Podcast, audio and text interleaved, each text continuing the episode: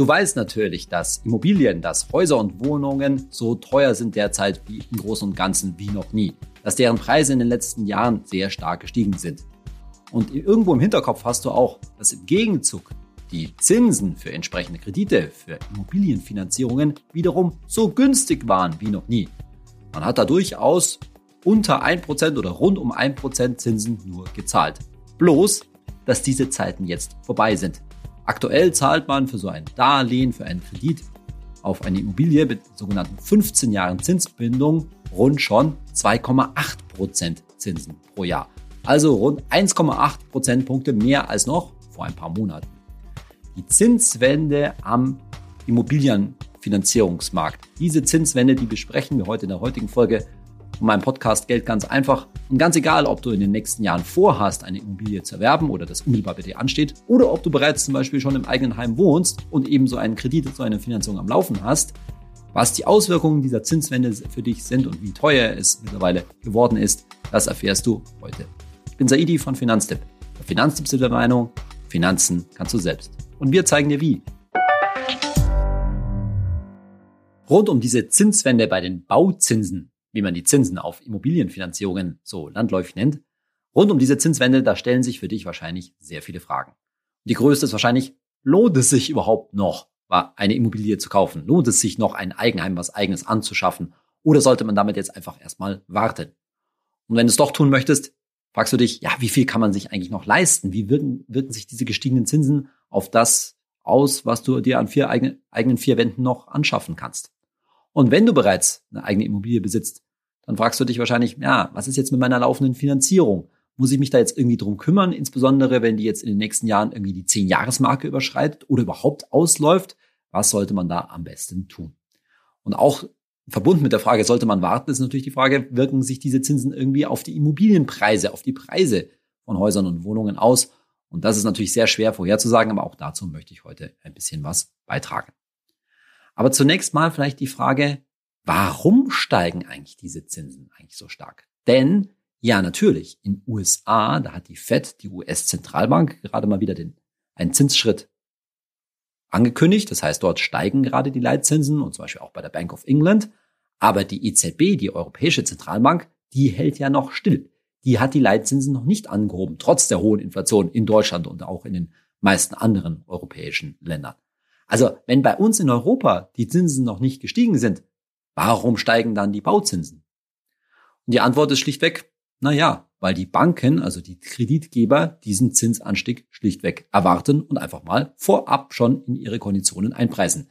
Das heißt, die gehen sicher davon aus, dass es einfach schwieriger wird, teurer wird, sich Geld bei der Zentralbank zu leihen und untereinander zwischen den Banken zu leihen. Und das preisen sie sozusagen vorab schon in die Baufinanzierungen ein, weil die ja in aller Regel zumindest langfristig laufen. Die laufen aller mindestens fünf Jahre, eher zehn, 15, vielleicht sogar noch mehr Jahre. Und da wollen sich die Banken halt nicht in eine Situation begeben, dass sie jetzt noch einen Kredit für, sagen wir mal, ein Prozent raushauen, wenn dann die Zinsen, die übrigen Zinsen, die Leitzinsen entsprechend stark schon gestiegen sind. Und ja, der Markt, der macht das insgesamt mit. Die beäugen sich alle schön gegenseitig und heben fleißig parallel, könnte man sagen, die Zinsen an. Und du als derjenige, der jetzt vielleicht mit 1% oder noch mal wegen 1,5% für deine Finanzierung kalkuliert hast, bist ein bisschen der Gelackmeierte, wenn du da, da deine Rechnung jetzt neu machen musst. Wie heftig die Auswirkung dieses Zinsanstiegs ist, das will ich dir mal an einem kurzen Rechenbeispiel verdeutlichen. Sagen wir mal, für so ein ordentliches Haus, da musst du jetzt aufgrund der immer noch ja ziemlich hohen Preise eine ordentliche Kreditsumme von 400.000 Euro aufnehmen. Das ist ja auch in der heutigen Zeit eben nichts Besonderes mehr. Und dann gehen wir eben von einer Zinsbindung von 15 Jahren aus. Das bedeutet, dass der Kreditvertrag, den du abschließt, vorsieht, dass der Zinssatz, den man da vereinbart, früher eben durchaus ein Prozent, dass der für 15 Jahre festgeschrieben ist. Und weil die Zinsen eben bisher so niedrig waren, war das durchaus üblich, sowas durchaus auf 15 Jahre oder sogar mal länger zu machen, weil man sich dann eben eine Planungssicherheit und eine Zinssicherheit eingekauft hat. Und wer das in den letzten Jahren gemacht hat, der hat wahrscheinlich gut daran getan. So, wenn du jetzt wie gesagt, vor ein paar Monaten noch so einen relativ günstigen Kredit für rund ein Prozent bekommen hast. Das ist schon ziemlich günstig ge äh, gewesen, gerade für 15 Jahre, aber durchaus möglich. Dann, wenn du eben eine gute Bonität mitbringst, das heißt ordentliches Eigenkapital, gutes Einkommen und so weiter. Und außerdem gehe ich jetzt hier mal davon aus, dass du zusammen mit deinem Partner oder deiner Partnerin, dass ihr da auch ordentlich abbezahlen könnt, ihr zusammen nicht ganz doppeltes volles Einkommen, aber schon ordentliches zweifaches Einkommen, dass ihr euch eine Rate im Monat von 2000 Euro leisten konntet. So, wenn ihr jetzt eben so eine günstige Finanzierung von 1% bekommen hättet, dann sähe das so aus, dass ihr bei diesen 1% bei 2000 Euro Rate über die 15 Jahre gute 36.000 Euro an Zinsen an jeweilige Bank gezahlt hättet. Das ist mal ein ganz ordentlicher Betrag, 36.000 Euro Zinsen, aber okay. Und nach den 15 Jahren werden von euren 400.000 Euro Kredit, die ihr aufgenommen habt, noch eine sogenannte Restschuld, also ein Restkreditbetrag von guten 76.000 Euro übrig geblieben. Also 36.000 Euro Zinsen gezahlt, 76.000 Euro Schuld nach 15 Jahren nur noch, sage ich jetzt bewusst, übrig. Denn jetzt hat sich das Bild eben dramatisch geändert. Wenn ihr jetzt eine Finanzierung für eben 2,8 Prozent Zinsen aufnehmt, wieder über 15 Jahre, dann zahlt ihr über diese 15 Jahre nicht 36.000 Euro Zinsen, sondern gute 120.000 Euro. 120.000 Euro. Das sind mehr als 80.000 Euro mehr. Und gleichzeitig, dadurch, dass ihr halt viel mehr Zinsen zahlt, aber euch wahrscheinlich ja eben nicht mehr Rate, immer noch die 2000 Euro Rate leisten könnt, ist natürlich auch die Restschuld am Schluss viel höher, weil ihr viel weniger abgezahlt habt, weil ihr mehr Zinsen gezahlt habt. Nämlich die Restschuld, nochmal vorher waren es 76.000 Euro, jetzt dann nur, also immer noch 160.000, mehr als 160.000 Euro. Das ist mehr als das Doppelte. Mehr als 80.000 Euro noch an Restkreditbetrag. Und dementsprechend länger dauert es natürlich, das Ganze komplett abzuzahlen. So, jetzt hoffe ich, dass ich dich mit diesen Zahlen nicht irgendwie total in Panik versetzt habe. Und es klingt ja auch vielleicht ein bisschen nach Panik. Aber tatsächlich soll die heutige Folge dazu dienen, dir diese Panik zu nehmen. Denn obwohl sich da draußen jetzt gerade so viel tut und nicht nur natürlich die Bauzinsen steigen, sondern auch die Inflation auf verschiedene Aspekte des Bauens und der Immobilien Auswirkungen hat, dass zum Beispiel Handwerker sicherlich derzeit auch teurer werden und alle möglichen Aspekte und neben dem, dass da ja noch irgendwie ein Krieg tobt und Corona noch nicht vorbei ist und was noch, noch alles passiert. Das heißt alles nicht, dass sich die grundsätzliche Überlegung zum Thema Kaufen oder Mieten, eigene Immobilie, ja oder nein, ganz grundsätzlich geändert hat. Nein. Im Gegenteil. In den nächsten paar Minuten möchte ich dir sagen, dass die Überlegung, die für dich gelten muss, wie du diese Entscheidung triffst, sich nicht geändert hat. Und der Schritt eins dazu ist ganz klar, einen Plan haben. Und Plan haben heißt, sich zu entscheiden, möglichst früh, dass du möglichst früh im Leben diese Entscheidung treffen kannst, willst du eine eigene Immobilie, ja oder nein? Und dir bewusst zu machen, dass diese Entscheidung vor allen Dingen eine Frage deines persönlichen Lebensstils, deiner Zukunftsplanung, eurer Planung als Paar und eurer Planung wahrscheinlich auch als Familie, also der Planung bezüglich der Kinder hat. Und dass es die Fra sich ganz wichtig ist dabei, dass du dir für dich klar machst, dass du dich von diesen ganzen Entwicklungen nicht zu sehr in dieser Entscheidung letztendlich beeinflussen lassen musst. Denn es geht eben um den persönlichen Lebensstil und darum, dass es eine gute Alternative gibt. Das ist ganz wichtig, dass du dir das klar machst, sich eben nicht da jetzt verrückt machen zu lassen von steigenden Preisen und steigenden Zinsen, sondern sich bewusst zu machen, wenn du, wenn ihr weiter zur Miete bleibt und hoffentlich nicht zu viel Miete zahlt, also vergleichsweise vernünftige, vielleicht sogar günstige Miete habt, dann ist Mieten, das ist ja der große äh, Punkt an unserer Überlegung, kaufen oder mieten, ist Mieten auch eine gute Alternative, wenn ihr mit dem Geld, das ihr ansonsten in die Immobilie gesteckt hättet, eben was Sinnvolles anstellt. Also es natürlich langfristig in einen Aktien-ETF steckt, langfristig für euren Vermögensaufbau nutzt und dort ja die langfristig gute Rendite, Rendite oberhalb der Inflation von ETFs, von Aktien-ETFs nutzt um damit eben auch ein sinnvolles Vermögen aufzubauen, das auch im Alter, das haben wir in der Folge über Kaufen und Mieten oder in den Folgen über Kaufen und Mieten besprochen, das auch im Alter in der Lage ist, euch eine steigende Miete zu bezahlen, also die im Alter abzufedern. Also nochmal, immer wieder sich klar machen, hey, nein, die eigene Immobilie ist nicht alternativlos, muss sich jetzt nicht verrückt machen lassen von der ganzen Geschichte, sondern eine grundsätzliche Entscheidung treffen, was passt denn beide zu meinem Leben besser? Denn beide Seiten, kaufen oder mieten, sind gute Alternativen. Wie gesagt, solange du als Mieter das Geld, was du sonst in Steine gesteckt hattest, in Aktien steckst. Und trotz all dem, trotzdem, dass ich sage, hab deinen eigenen Plan, triff eine grundsätzliche Entscheidung, wird es dich natürlich interessieren, wie es mit den A, Immobilienpreisen und B, mit den Zinsen weitergeht. Und natürlich kann man das nicht so eindeutig sagen. Bei den Immobilienpreisen spielen mehrere Faktoren eine Rolle und ich will mal nur die wichtigsten nennen. Wir hatten das schon mal in einer anderen Folge kurz angesprochen. Zum einen machen die steigenden Zinsen natürlich Immobilien für immer weniger Leute erschwinglich. Bloß, dass die Masse dieser Leute halt immer noch ziemlich groß ist. Das heißt, ja, es gibt jetzt eine Gruppe, sozusagen könnte man sagen, für die ist einfach eine Immobilie, und vielleicht gehörst du auch dazu, eine Immobilie, zumindest in der Größe, wie sie sie benötigen, nicht mehr erschwinglich. Und dadurch sinkt die Nachfrage etwas. Und gleichzeitig durch den, ja, nach hohen, hohen Inflationsdruck steigen zum Beispiel die Baukosten, auch die Materialkosten, zum Beispiel für Holz, steigen Preise für Handwerker, für alle möglichen Gewerke steigen, für die, den Energieaufwand, der beim Bauen natürlich entsteht. Das macht alles das Bauen teurer. Und da könnte man auch eben auch erwarten, dass die Nach, ja, sozusagen die Nachfrage nachlässt, dass eben nicht mehr so viel gebaut wird, was eigentlich alles dafür spricht, dass die Preise ein bisschen gedrückt werden. Bloß, dass in Zeiten so einer hohen Inflation wie jetzt immer mehr Leute natürlich jetzt endgültig auf die Idee kommen, hm, ich kann mein Geld nicht mehr auf dem Sparbuch, Tagesgeldkonto, Konto, sonst wo, Bausparer und noch wo rumliegen lassen und bei fünf, sieben oder noch mehr Prozent Inflation ja, sich aufzehren lassen. Und deshalb ist die Nachfrage nach Betongold, nach Immobilien als ja, Anlageobjekt, nach Eigen, als Eigenheim etc. sicherlich eher weiter größer als kleiner. Also wird eine spannende Entwicklung sein, wie sich das alles auf die Immobilienpreise auswirkt. Ich glaube, dass in kurzfristig da jetzt nicht wahnsinnig viel passieren wird. Äh, klar reden wir seit Jahren darüber, dass die Preise mal irgendwie in den Großstädten zurückkommen müssten, aber noch ist nicht so richtig äh, absehbar, ob das wirklich passiert. Und vor allen Dingen wird es sehr wahrscheinlich nicht schnell passieren. Und es würde mich auch gar nicht überraschen, wenn es erstmal noch weiter hochgeht. Und was die Zinsen angeht, ja, der Druck auf die EZB, auf die Europäische Zentralbank, da die Zinsen zu erhöhen, der ist natürlich mittlerweile enorm, aber die müssen natürlich auch vorsichtig sein, jetzt durch eine ja, starke Zinsanhebung nicht die Wirtschaft, die ja unter dem Krieg und auch immer noch aus den, unter den Auswirkungen von Corona leidet, zu stark abzuwirken. Aber man sieht eben, wie stark der ja, Zinsmarkt, wie stark die Banken da die Zinsen, die Zinswende schon vorweggenommen haben. Und die Frage ist natürlich, ob dieser Zinsanstieg, der sich ja auch in den letzten Wochen und Monaten ja durchaus nochmal verstärkt hat, muss man deutlich so sagen, ob der so weitergeht oder ob es da zu einer gewissen Abflachung kommt.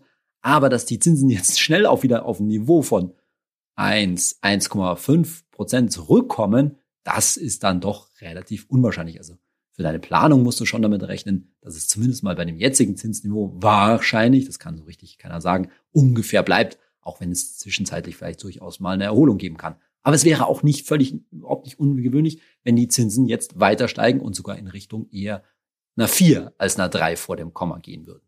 Dass das jetzt nicht total ungewöhnlich wäre, dass die Zinsen ja auf so ein Niveau ansteigen. Das sieht man dann, wenn man sich die Zinshistorie anguckt, also wo einfach die Hypothekenzinsen, also die Zinsen für Immobilienkredite mal lagen. Und das ist jetzt noch nicht Jahrhunderte her, dass die auf solchen Niveaus waren. Wir können uns bloß nicht mehr richtig dran erinnern, weil man halt so lange an diese niedrigen Zinsniveaus gewöhnt war. Also um dir mal eine Orientierung zu geben, so ein Zinsniveau von rund drei Prozent für eine Finanzierung mit eben 15 Jahren Zinsfestlegung, Zinsbindung, das ist so ganz grob zehn Jahre her. Ne? Also in den Jahren 2012, 13, vielleicht noch 14 rein, da hat man durchaus so rund um die drei Prozent gezahlt. Wobei, wenn ich, du musst beachten, wenn ich da drei Prozent sage, das ist natürlich immer nur so ein grober Mittelwert. Das bedeutet, dass man der ein oder andere auch da eine günstigere Finanzierung bekommen hat und mancher je nach Bonität und vielen Möglichkeiten und natürlich je Anbieter auch mehr gezahlt hat.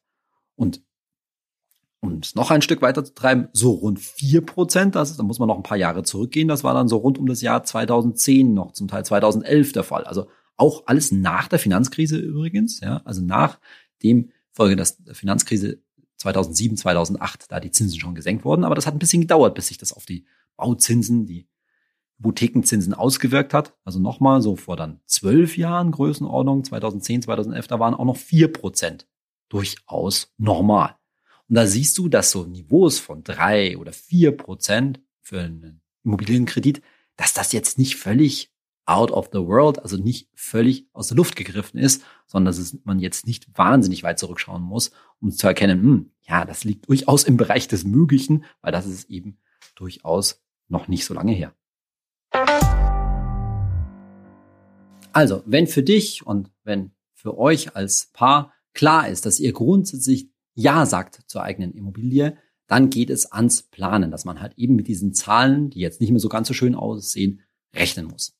Und ganz grob braucht ihr folgende Eckdaten. Ihr müsst natürlich wissen, wie viel Eigenkapital ihr mitbringen könnt, also wie viel an eurem Ersparten ihr für die Immobilie aufbringen könnt. Ganz wichtig, zum einen natürlich Notgroschen unbedingt auf der Seite lassen und dann auch sich nicht bis aufs letzte Hemd ausziehen, weil an so einem Haus, an so einer eigenen Immobilie, auch einer Wohnung, da wird immer grundsätzlich alles etwas teurer. Da muss man auch noch einen Umzug finanzieren und viele andere kleine Dinge. Also da bitte großzügig rechnen.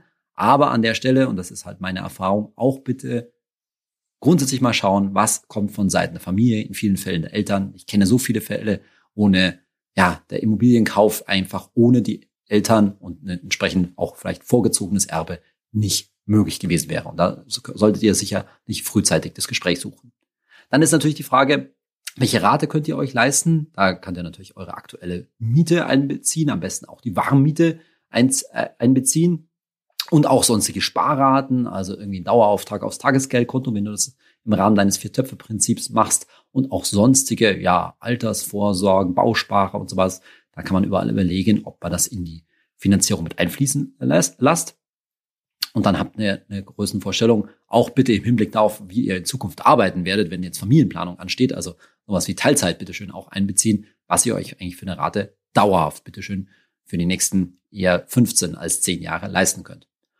Und mit diesen Zahlen bewaffnet könnt ihr dann in den Hypothekenrechner von Finanztipp gehen, den verlinke ich euch natürlich in den Show Notes, denn der sagt euch zum einen, ja, Eigenkapital braucht ihr, dann stellt ihr euch entsprechend Zinsen ein. Die werden nicht so schön aussehen, wie du dir das vielleicht erwünschst, denn wir rechnen bei Finanztipp da eher vorsichtig, denn in vielen Fällen sind so Zinsen, wie jetzt zum Beispiel, wenn ich sage 2,8 Prozent, das sind manchmal so ein bisschen Schaufensterzinsen, wie das heißt. Das heißt, das, was dann letztendlich in deinem Kreditvertrag drin steht, in dem Angebot, das du von der Bank bekommst, ist oftmals schlechter, weil halt dann verschiedene Faktoren die Bank nicht so gut bewertet.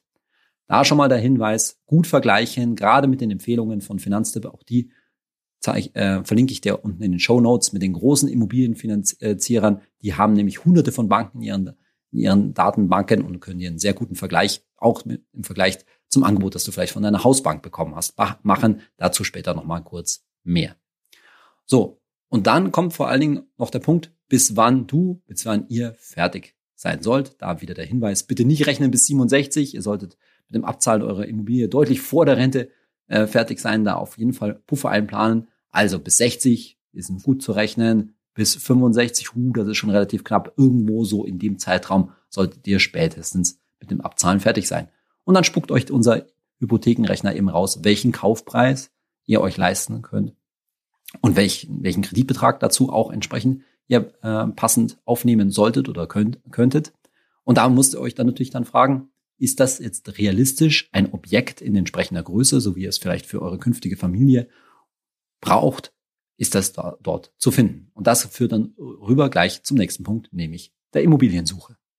Und ich habe manchmal den Verdacht, dass dieses ganze Thema Immobiliensuche ein unterschätzter Aspekt ist, weil man immer noch so glaubt, na ja, mit so einer einfachen Suche auf den einschlägigen Immobilienportalen, also Immobilien Scout etc., da ist man dann schon erfolgreich. Ja, natürlich sollte man das machen, aber es braucht einfach eine ausdauernde Suche und wahrscheinlich auch sehr viel mehr Anstrengungen, als zu glauben, dass man ein geeignetes, günstiges Objekt einfach mal so im Netz findet. Was heißt eigentlich geeignetes Objekt? Neben der Größe, der Ausstattung, die ihr euch vorstellt, der entsprechenden, ja, dem entsprechenden Platzangebot einfach auch für die geplanten Kinder.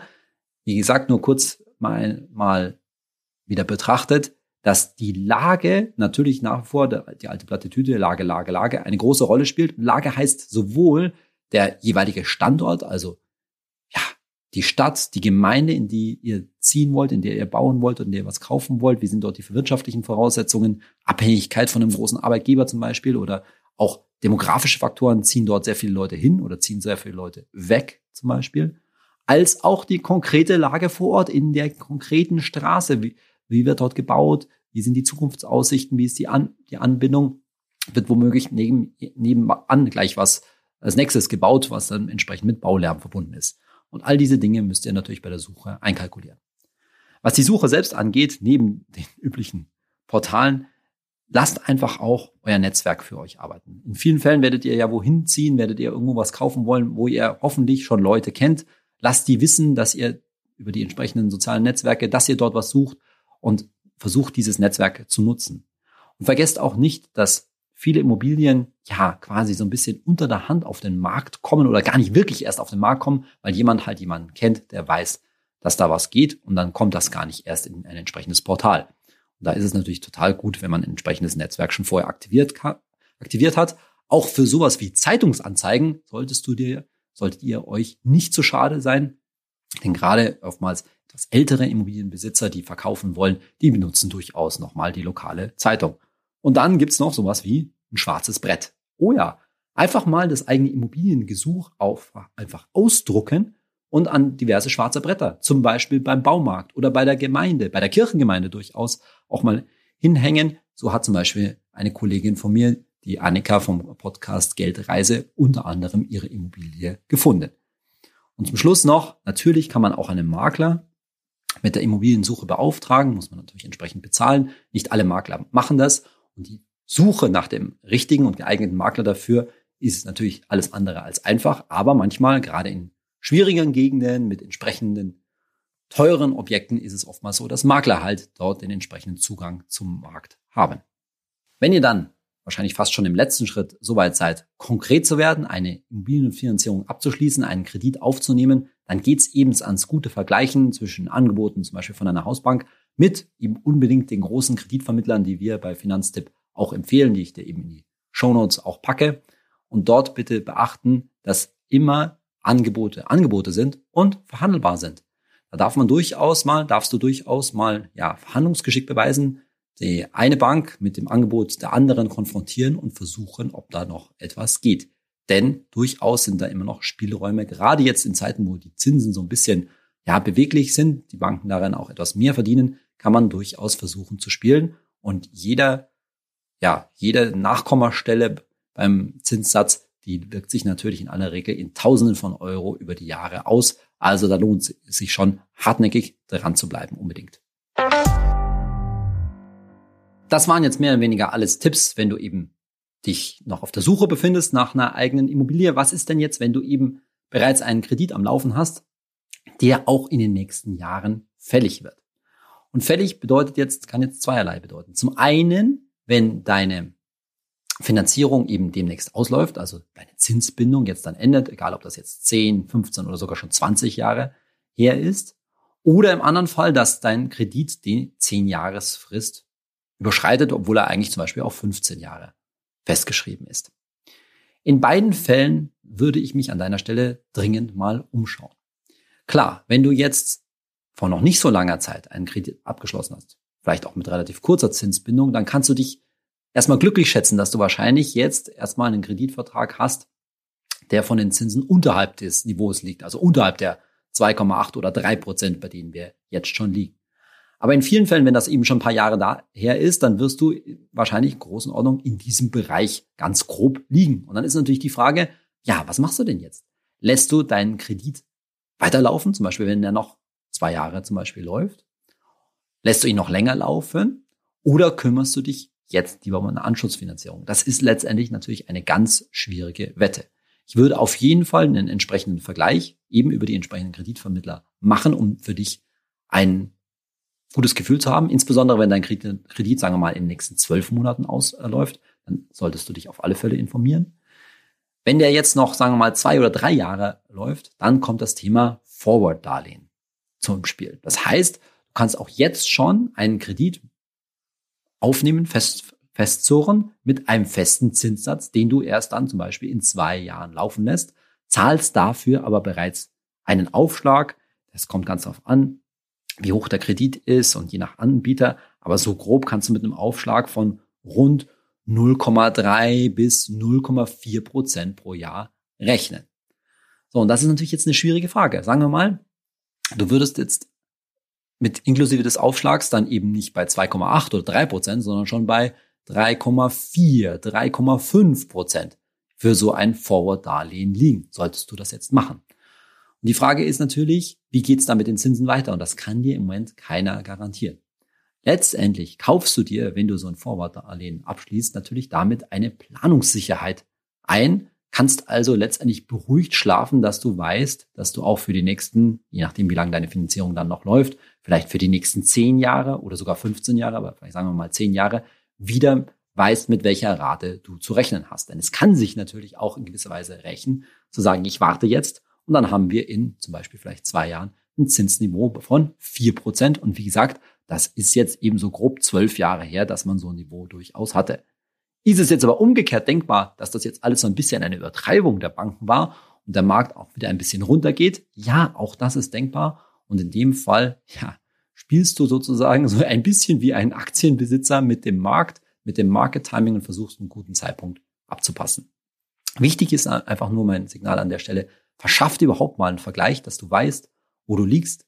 Und ich vermute, in vielen Fällen ist es für dich, für die Tragfähigkeit des Kredits und, und all das und davor, vor allen Dingen dafür, dass ihr mit dem Abzahlen rechtzeitig fertig werdet, sinnvoll, ja, für Planungssicherheit zu sorgen, wobei ich nicht dran schuld sein will, wenn jetzt zum Beispiel der Zinsmarkt dann doch in absehbarer Zeit vielleicht wieder auf ein Niveau von Größenordnung zwei Prozent zurückkommt, äh, zurückkommt und du hast ein Darlehen von sagen wir mal, knapp über drei Prozent abgeschlossen. Das wäre leider ein denkbares und ärgerliches Szenario, das ist gar keine Frage. Aber am Ende sieh so einen Zinsaufschlag, den man für ein Forward-Darlehen eben bezahlt, eben als auch ein, ja, ich kann gut schlafen, ich weiß, dass ich mir diese Rate auf alle Fälle leisten kann und ich weiß auch dann, dass ich zum Beispiel spätestens mit 60 oder sowas in der Richtung fertig bin. Saidi hat mal wieder viel erzählt rund um die steigenden Zinsen und Immobilien und deswegen läuft uns ein bisschen die Zeit davon. Heute mal wieder keine Ausgabe von Hey Saidi, eure Fragen, deine Fragen greife ich das nächste Mal wieder auf. Und in der nächsten Folge von meinem Podcast Geld ganz einfach wenden wir uns mal wieder quasi meinem Lieblingsthema zu, nämlich dem ETF-Sparplan. Und der Info, dass wenn es schlecht läuft, so ein ETF-Sparplan auch nach 15 Jahren auch mal im Minus sein kann. Und zwar ganz gehörig im Minus sein kann. So war es in der Vergangenheit durchaus mal nach 15 Jahren. Jetzt Moment mal, wie verträgt sich das denn mit der Aussage, dass wir bei Finanztipp immer sagen, naja, in ETFs sollst du ja über 15 Jahre investieren. Und das hört sich ja dann fast so an, als ob ein ETF-Sparplan gefährlich ist. Gefährlicher ist als eine ETF-Einmalanlage? Kann das wirklich sein? Wo man doch mal denkt, Sparplan ist doch irgendwie eher die sichere Methode zu investieren. Diesen ganzen Umstand gucken wir uns in der nächsten Folge mal etwas genauer an. Ich freue mich, wenn du dann wieder zuhörst und hinterlass mir doch eine gute Bewertung für meinen Podcast, wo auch immer du ihn runterlädst oder streamst. Bis dann.